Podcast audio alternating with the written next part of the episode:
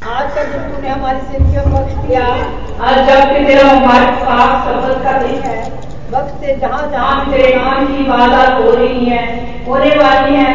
ऐ बापी इबादत की वजह से तू अपने लोगों को बड़ी बरकत देना और इस दिन बार बार दिन इबादत की वजह से तेरे बेटे को जलाल मिले।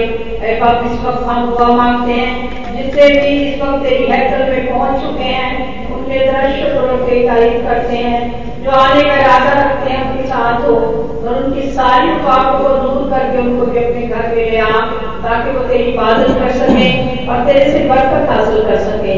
ज़िंदा आसमानी बाप, इस सर्दी की शिद्दत के मुजर असरात से बचा के हम सबको अपनी पाक बना में रख।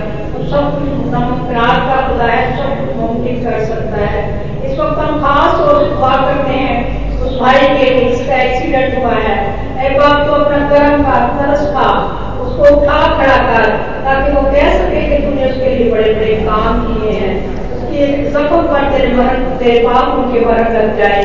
तेरी शिफा, तेरे लहू में शिफा है। रहम का तरस का उस आदमी को, उस भाई को जिसने दरखास्त हुआ के लिए उसके ईमान से बढ़कर उसको कामिल शिफा में बाप तब्दील कर रहम करना, फजल करना, इसके अलावा और भी जो जो बीमार हैं, उनके लिए मिन्नत करते हैं, उनको शिफा दे।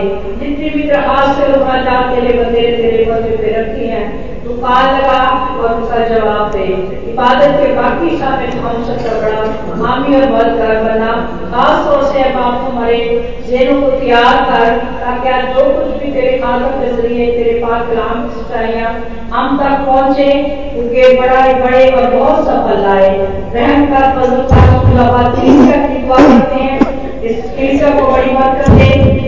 दे की केसिया को बड़ी, बड़ा इस्तेमाल करना ऐ बाप, जब कि तेरा घर तेरे तमीन है, इसकी तमाम जरूरियात को भी तेरे सामने लेके आते हैं। और मिन्नत करते जिस तरह गुजरता सारी जरूरियात को तूने अपने लाइफ तरह से पूरा किया, बाकी तू भी जानता है, तू तो यहोवा यही है, मुहैया करने वाला बाप है। आप लोगों को बड़ी अपने लोग को बरकत देना और उनको तैयार करना ताकि ये घर मुकम्मल लोगों की हत्या जात से और सारे लोग तेरी इस घर में इबादत करके तेरा शुक्र अदा कर सके। एक फिर से विनत है इबादत के बाकी हिस्सा में तुम्हारा हामी और मददगार बना। जितने भी तेरे मान का सर रखू है तेरे सामने उनको पर फर्दन बड़ी बरकत देना। रहम का फ़सल का कि तेरा फ़सल हमारे लिए काफ़ी है। हमारी सारी गुजारी का जब तो अपने ज़ोर का बोल रहा ये सब कुछ मांग लेते हैं खुदा यीशु मसीह के नाम से। आमीन। आमीन।